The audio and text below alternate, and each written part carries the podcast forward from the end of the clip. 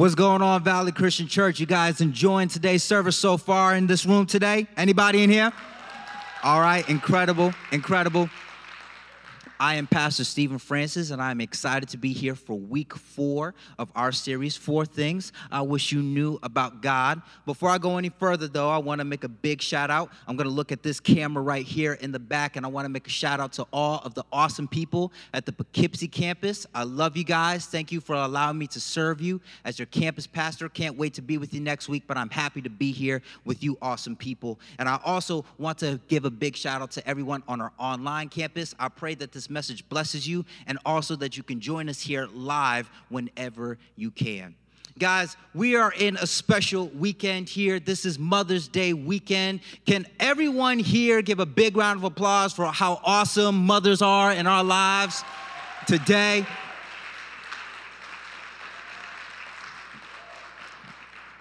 Can't nobody love you better than your mama, right? I actually want to show you a picture of my mom. Here's a picture of me and my wife on our wedding day. This beautiful lady right here to the left is my mother in law, Karen Johnson. Many of you guys know her as the children's pastor. Yeah, you can give her a round of applause. She does an incredible job. Incredible job as the children's pastor. Also makes incredible mac and cheese. If you haven't had it, ask for it. That's my wife right here. Ignore my uncle that completely photobombed this shot.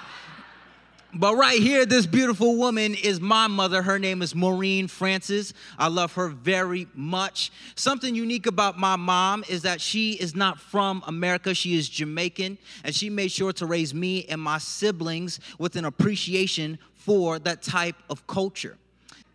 See, the other thing about my mom that I always loved and appreciated is that she is a great woman of faith.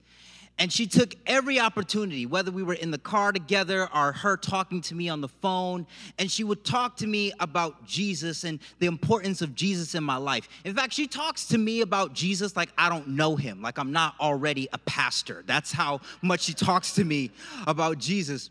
But my mom growing up would always say this Stephen, God is working in your life, God is moving in your life. You just need to pay attention. And truth be told, I always thought that was just another one of her crazy sayings. Part of it because I always thought my mom kind of had this relationship with God that I just didn't resonate with. My mom's relationship with God felt like her and God would sit on the couch and just talk and laugh for hours. My relationship with God felt like God was somewhere, somewhere out there in the cosmos with his back towards me, and every prayer that I made was trying to get his attention to turn around.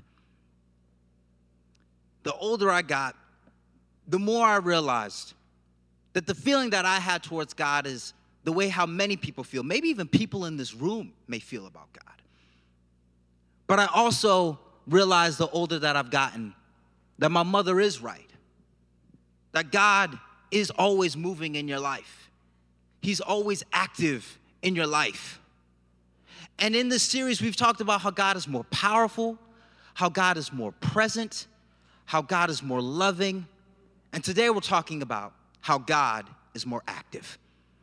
If you're actually following along today in your Valley app notes, that's actually the first fill in the blank that we have here. And that is this that God is more active than you think and he invites you to join him in his work. Fun fact many people think that the Bible is just one book, but the Bible is actually 66 books put together, written by over 52 different authors in a 1500 year span and over three different continents. Of all of those authors and time spans and continents. First off, it's amazing that they could all come together and be the exact same story of God's love to man. But also in those stories are 52 major stories that consist in the Bible.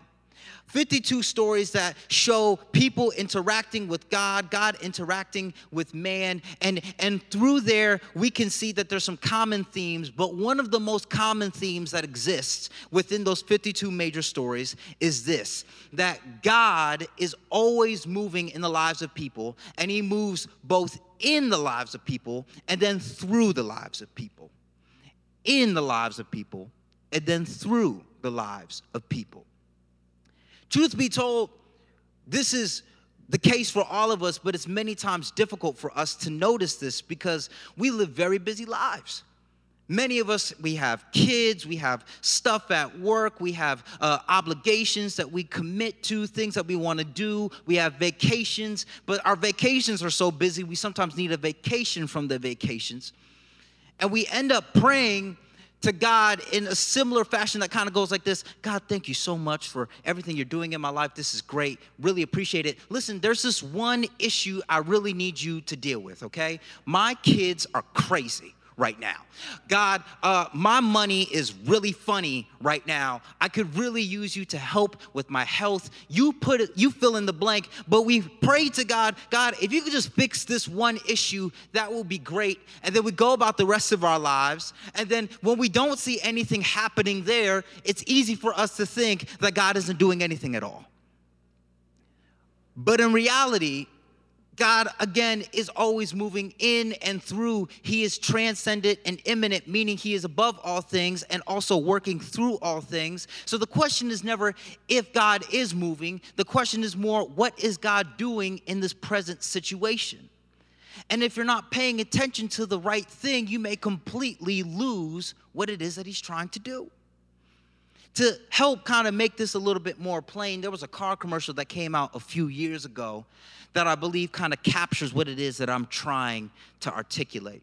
So, some of you guys have seen it, but for the sake of everybody in this room, let's watch this commercial together and you can get an idea of what I'm talking about.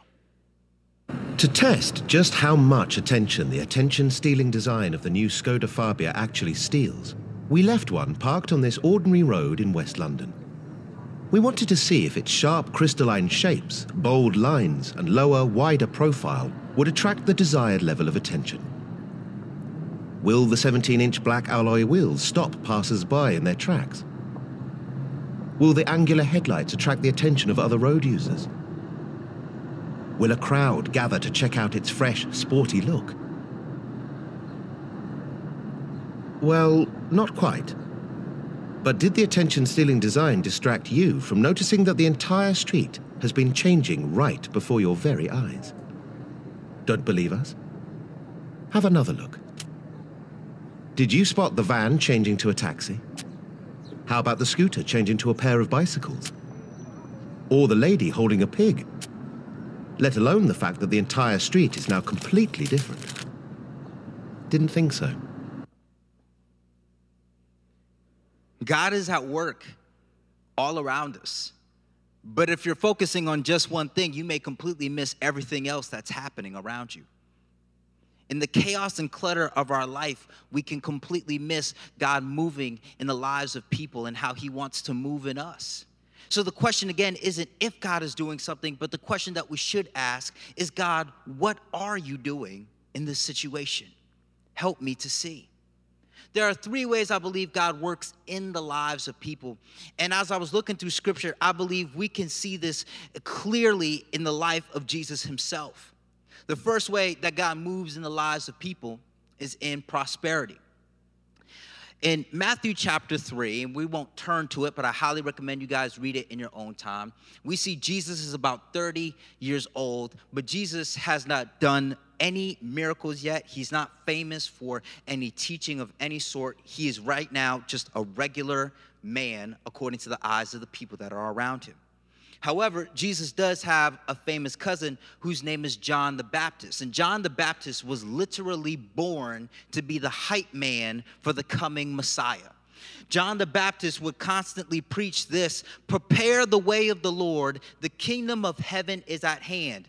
2017 version, get your life together because the Messiah is gonna show up and show out. You better get ready for it.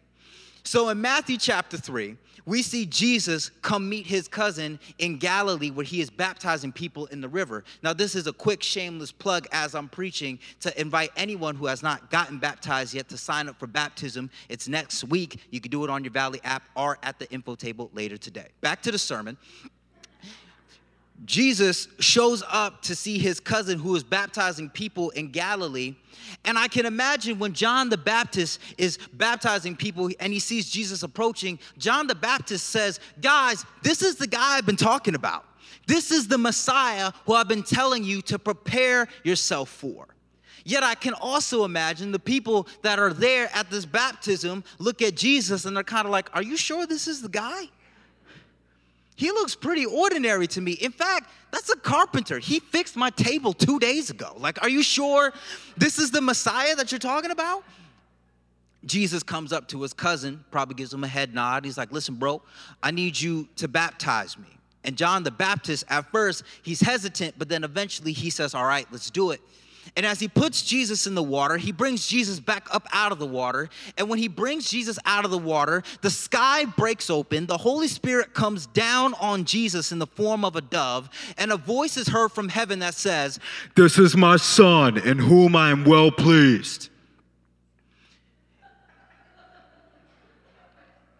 If you were standing there, you would have known that certainly this is not an ordinary man. This man has the favor of God all over his life for that to happen. The man gets dipped in water and the sky turns into a speaker. Like, that doesn't make any sense. So, what I believe that happens here in the life of Jesus is something that happens in the lives of many of us. We live in a culture right now. Many of you people, I know many of you people have been blessed and blessed tremendously, blessed in a way that when people ask, What's your secret? your only explanation is God did it. God is all over my life. Some of you guys can post some of the most incredible things on Instagram with the hashtag blessed caption because you know that's where it comes from. You are blessed with job opportunities, healthy children, uh, opportunities that have come your way that have caused for you to have influence in the community and culture. It's an incredible thing. And all of it comes from God. Every gift and talent, it's a gift from God and shows his favor on you. It's a way that God can move so that when we testify of his goodness, people can see it. But I do need to speak into this because although that this is an incredible way that God moves in our lives, this is often a way that many people try to manipulate God. There are people that want you to believe that if you just have such a certain amount of faith and you pray a particular type of way and you buy these holy products, that you will be able to have prosperity in your life wherever you go. You'll never get sick, you'll never deal with hardship. But that's not how God works. Although He blesses us with things here, He makes us prosperous in particular ways. That's out of His favor, but not out of duty. It's not us working the system. Truth be told, there's no one that has ever been able to earn the blessings that God has bestowed upon us. And God, being the good God that He is, shows love. I'll go on a one minute rant, then I'll get back to the sermon. God, in His love, shows this that instead of just giving us things in the moment, things in the temporary, He loved us so much that He sent His only begotten Son, that whoever believes in Him will not perish but have everlasting life. Everlasting life goes a lot further than the car that you drive right now, or the job that you have, or the places you get to vacation. And that's what we celebrate in. That's the thing that we rejoice in. And anything else that we get outside of the eternal life that comes from a relationship with Jesus Christ is just a bonus for his glory. So we go back to the story and we see that God not only works through our prosperity, but God also moves in our pain. And we see this in the life of Jesus because when Jesus gets out of the water after being blessed in such an awesome way, he ends up getting led in Matthew chapter 4 by the same Spirit of God to be in the wilderness where he didn't eat for 40 days and was tempted by Satan himself. And here's the thing I grew up in church. Many of you guys might have grown up in church and you've heard the story about Jesus being tempted in the wilderness for so long. But I think what what can be a problem is we read stories in scripture and we don't actually put ourselves in the story.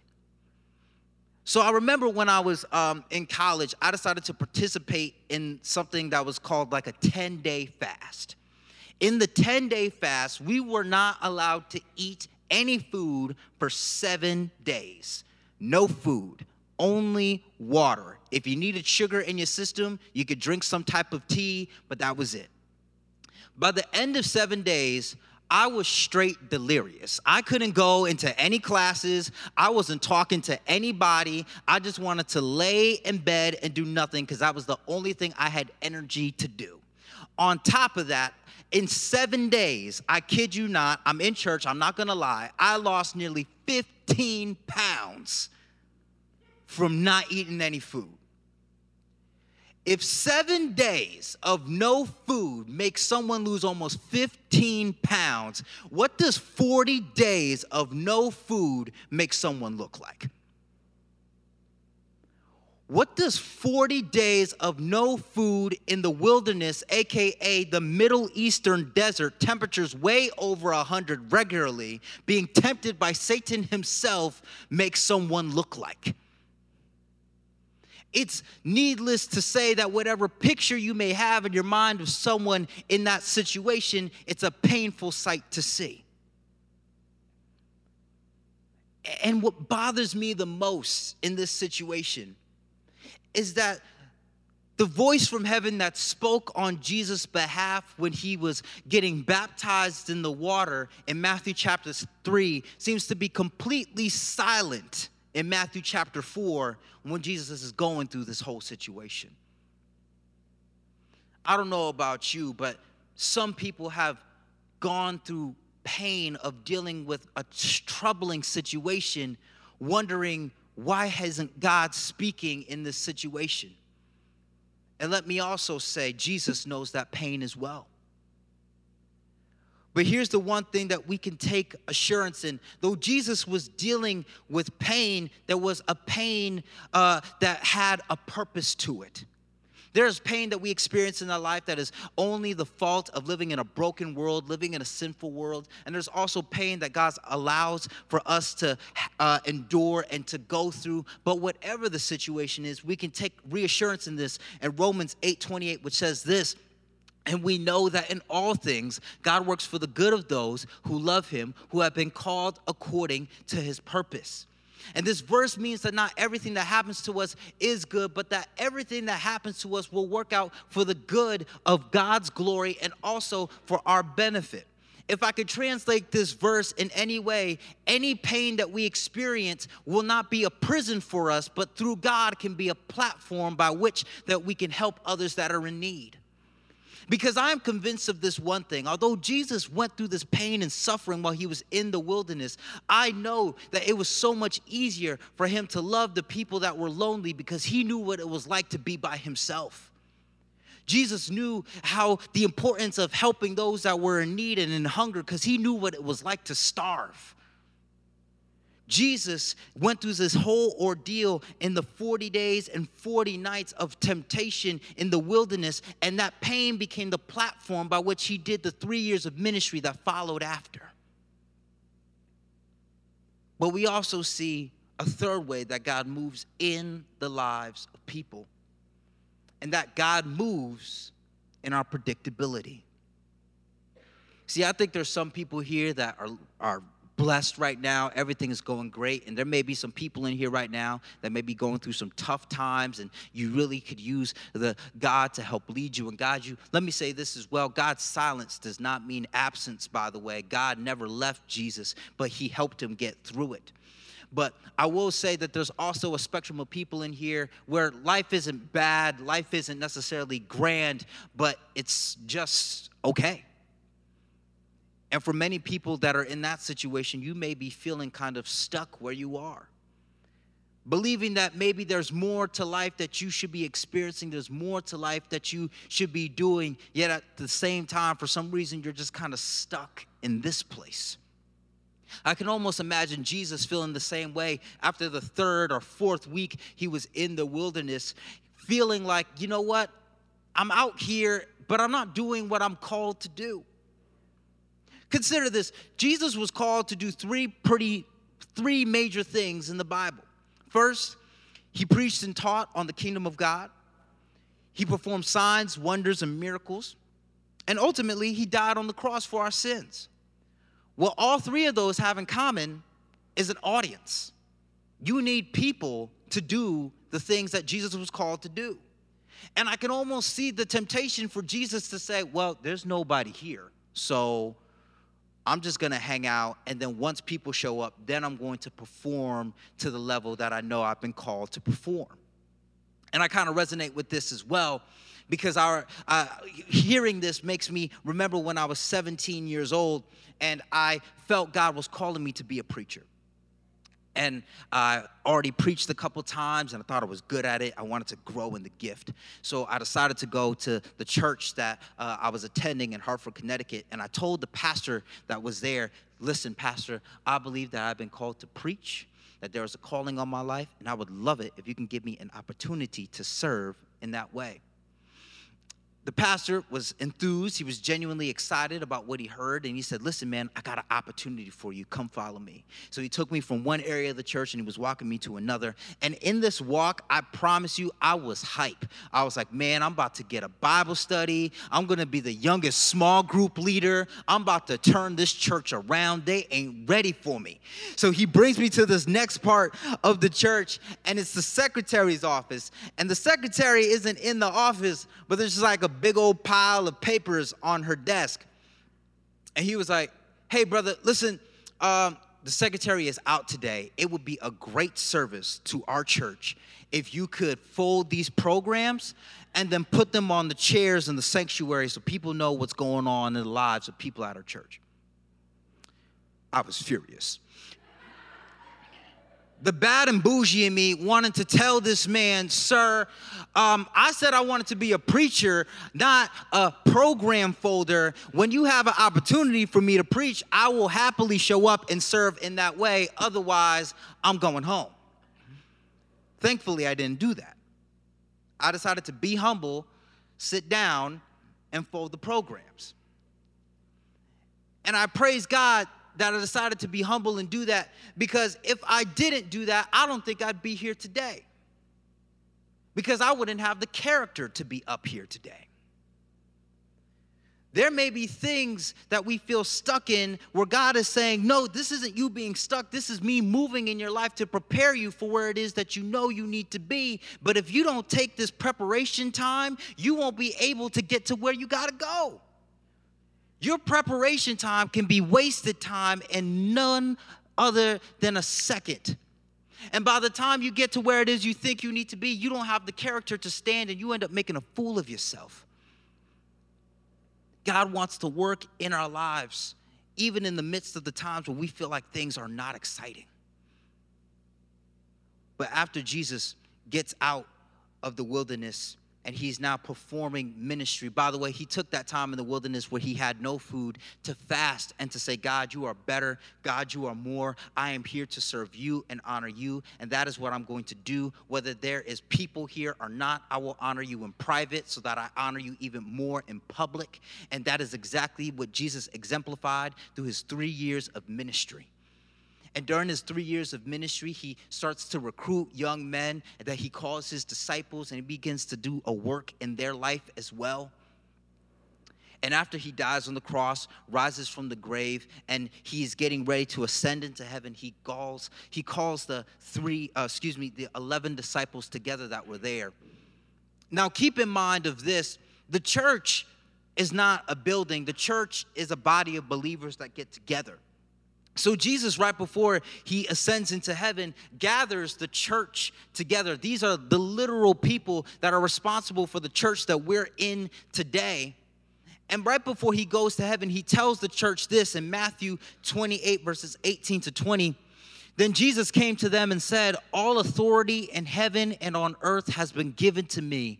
Therefore, go and make disciples of all nations, baptizing them in the name of the Father, the Son, and the Holy Spirit. There goes baptism again. God's trying to tell somebody here something today. Sign up for baptisms. And teaching them to obey everything I have commanded you. And surely I am with you always to the very end of the age. Jesus, in so many words, is saying, Now that I have done a work in you, go so I could do a work through you. Pastor Steven Furtick of Elevation Church says it like this We're not waiting on a move of God, we are a move of God.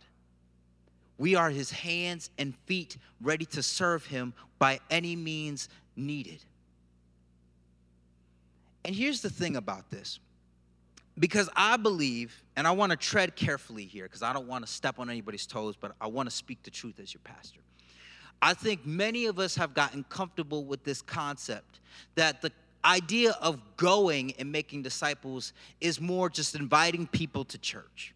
And when people come to church, they'll hear the gospel, they'll have a church experience, and they'll be able to come to Jesus for themselves. I believe that is true. I believe every person should do that. You should invite everyone to church. You should uh, be sure that you are investing here in this community, this body of Christ. And we've already seen over a hundred plus people give their lives to Jesus since January. That is an incredible thing. That is the move of God, revival. Praise God for that. That's an incredible thing. But here's the one problem if that's your only way of reaching people with Jesus. What do you do when the person you invite to church doesn't want to go? Maybe it's a bad church experience. Maybe they're just completely disinterested in Jesus. Maybe they genuinely just can't make it to a Thursday or, or a Sunday or an online campus. How do you reach those people? I believe that there are three ways by which we have the ability to reach anybody wherever they're at. And Jesus exemplifies this as well. This is why he tells the church not to gather more so, but to come together, be equipped so you can go out. Jesus exemplified this because even in his own ministry, of all the miracles Jesus ever did, and we know that there's plenty of miracles that weren't recorded in the Gospels, but of all the miracles that Jesus performed, only eight 8% were performed in a synagogue, were performed in a place of worship. And those were awesome miracles that occurred. But this also means that 92% of the miracles Jesus performed were happening outside the gathering of God's people. God performed miracles at pools, and some of you own pools. Miracles can happen at your pool. Hmm? God performed miracles at weddings. Some of you guys are invited to weddings. You're going to be at weddings in the next coming weeks and months. God performed miracles in the marketplace. Some of you work in the marketplace. There are miracles that can happen there wherever you are because the Spirit of God, if you are a believer, is working through you to accomplish those things. So, with that being said, I want to talk about the three ways that we can best show God's power in the lives of people both in and outside the church. Three ways that God moves through us. The first one is God moves through our testimony.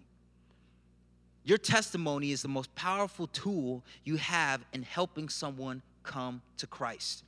We live in a very inquisitive age, an age of alternative facts and fake news so, because of that, so many people have questions that they want to get answered. And we do our best here to equip you with those answers, especially when it comes to God and the Bible.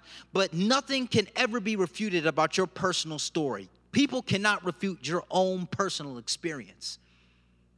So, the story that I love in the Bible comes from John chapter 9, where uh, there's a man that was born blind. Jesus shows up and he heals him. And after the man is healed, he ends up in this court case by some Pharisees. And they're throwing all these questions on this man that used to be blind. Who is this Jesus? Is he a sinner or not? How does he do these things? Did he use mud? What's the deal? Tell us about Jesus. And he, the man eventually just speaks up and says, Listen, man, I don't know all these answers that you need. All I know was this yesterday I was blind, and to now, and now I see. That's all I know. I couldn't see you yesterday, and today I can see you. You look like you need sleep, but today I see you. And the only thing different between yesterday and today is I encountered Jesus in the middle. How powerful is it when someone can testify to that story? My marriage was almost over. Jesus showed up. Now my marriage is better than ever. I was on the brink of suicide. Jesus showed up. Now I have 13 reasons why I get to live. I was dealing with porn and addiction and all types of bondage. I met Jesus in the middle, and now I'm finding victory day after day in Him because He has made me whole. People can't refute that.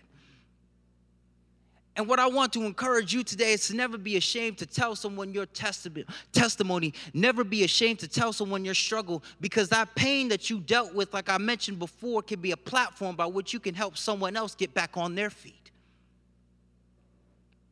The second way that we see God moves through the lives of people is God moves through our kindness and generosity.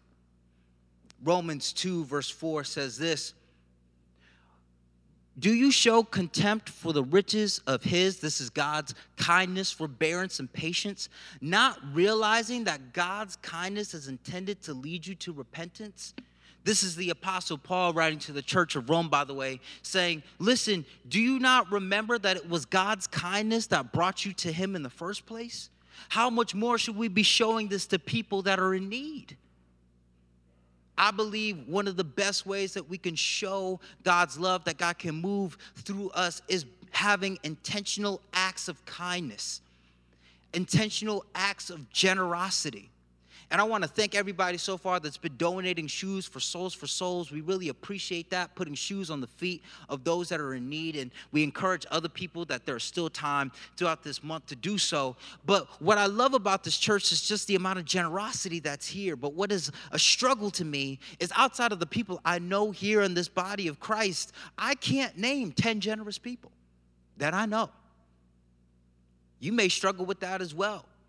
And also, people that do not know Jesus struggle to name 10 genuine, generous people.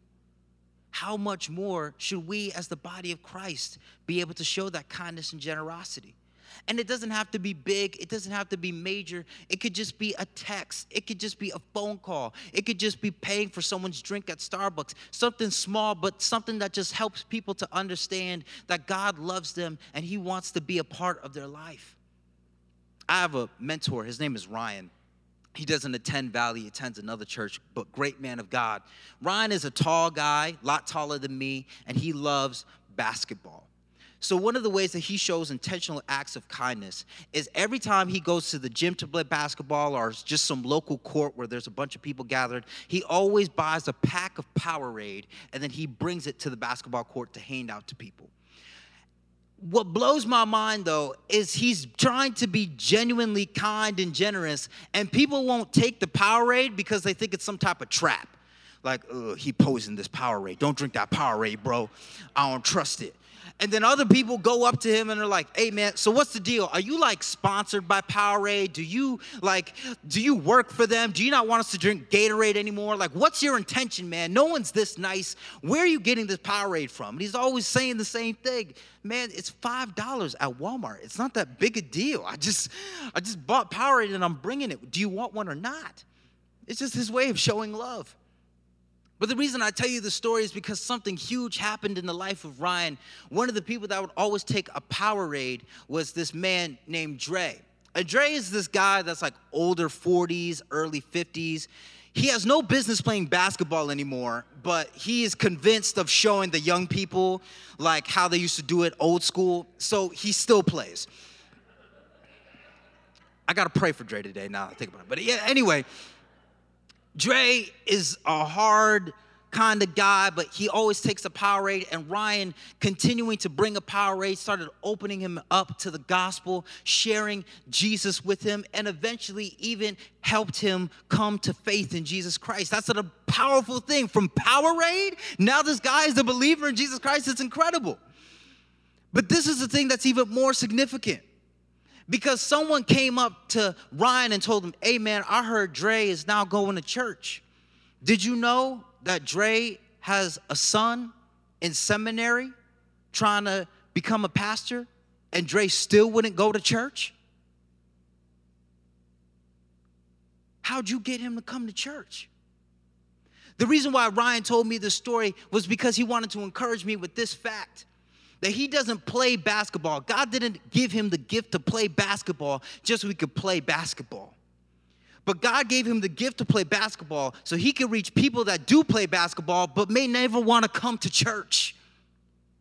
You aren't just a doctor, a sales clerk, teacher, lawyer, fill in the blank with whatever your profession is. God has given you the opportunity to serve in that way, to reach people in those areas of life that may never feel interested to come here first. That's the power of God in the lives of those that believe. But what even impacted me more was this as I was thinking about what Ryan said. He told me this uh, as I was thinking about this fact. If Dre has a son that's a Christian praying for his God, praying for God to bring his father to Christ, I can imagine there were days when Ryan, excuse me, when, when Dre's son was praying, saying, Father God, please save my father Dre and how God used somebody in a completely different place with some Powerades to show up to the basketball court so that Dre could end up being led to Christ. An answer to his prayer. There are people all over the country, all over the world, even, that are believers in Jesus Christ and they want to see their loved ones come to faith in Him. And those are the same people that you work with the same people that you talk to every day, the people that you consider your neighbors, are the people that are being prayed for. And God can move through your life through kindness and generosity to be an open door for them to come to faith. My last point is that God moves through our prayers. Prayer moves the hand of God, and God moves things on earth. I believe one of the most amazing ways we can influence people is just by offering them prayer. So I want to challenge you with this before we finish. And I know this may cause a lot of stress in some people's lives, but I promise you, trust me on this. If you try it, just try it, it will bless you, all right? Next time you're at the restaurant, next time you're at Starbucks, wherever you are, and you're talking to someone that you don't usually talk to, right before they, they walk off, when they say, Do you need anything else? Ask them this question Is there anything you need prayer for? Is there anything in your life I can pray about? I'll be real, I do this regularly. There are times when I ask and I get straight up declined. I was on the phone with somebody just last week. I was like, hey, is there anything I can pray for? No, click. I was like, all right, fine. You're gonna be like that. There's other people I'm like, do you need prayer? Uh, I don't know. It's kind of weird. Can I get back to you on that? Okay, that's fine. No pressure. You don't have to pray for them right there, by the way. Just ask if they need prayer. Because when you ask if some people need prayer, you will be shocked at what a stranger will tell you because they need God to intervene in their life. I'll give you three stories and then I'm done. First person, was a girl named Ariel. Me and my family, we went out to a restaurant celebrating a birthday. And this was a waitress. Ariel was a waitress who was super nice to us, made us laugh, joked with us, always made sure our drinks were full. And right before we, we finished up and we sent the check over and we were heading out, I asked Ariel, Ariel, is there anything in your life I could pray for? And she said, Yeah. Please pray for happiness. Because I seem happy, but I'm not happy. Another person was Edward. Me and my wife, we were coming back from this trip in DC in the late fall, early winter, and we stayed at this hotel, and the hotel manager was there helping us out. And right before he let us go, he was like, Do you need anything else? And I said, Yeah, is there anything you need prayer for? He's like, My son is in the military. It would mean so much to me and my wife if he gets to come home safe for the holidays. Can you pray he gets home safe? I told him, Edward, you best believe I will be praying for your son from here on out. Another person is Claire. Claire works at a, uh, uh, one of those department stores, and I remember asking Claire, Claire, real quick, right before I leave with these batteries, can you just, is there anything in your life you need prayer for? And she stopped and she said, Can you please pray for my family? My family is torn apart. Can you please pray for my family? I don't know this girl. She telling me this. The next time I, I went to the same store, I saw Claire and I was like, Claire, how's your family? She's like, Sir, God is good. My family's doing better. Thank you so much for your prayers. It means so much to me. the things that we can do in the lives of people, if we're just willing to stop in the busyness of our lives and just say, God, what are you doing in the life of this person? What can you do through me in the life of this person? You'll be shocked at what we encounter, but even more amazed at what God can do through you if you trust in Him. So, with all this said, I want to ask you one last question Are you coming or going? I'm so grateful for this church and the way that it's growing, and I'm so grateful for all of you for being here. But it would be a pity if, after all that God is doing here, this is where our faith stops. But instead, let us be the hands and feet that God has called us to be, and let us go out to share the gospel, not just in word, but in action to those that need it. God is moving and is more active than we realize. And if we get to be a part of His work, you will be shocked at the things that you will be able to witness. That's what my mother taught me. And I believe it's something that we can all live in our lives as well. Can you please bow your heads and close your eyes? For some of you in here today, you may feel stuck. You may feel in pain. You may be in a situation where God is great, but nevertheless, you just need Him to move in the situation let me let you know that God is already here. He's already present, powerful, and loving, and He is ready to move.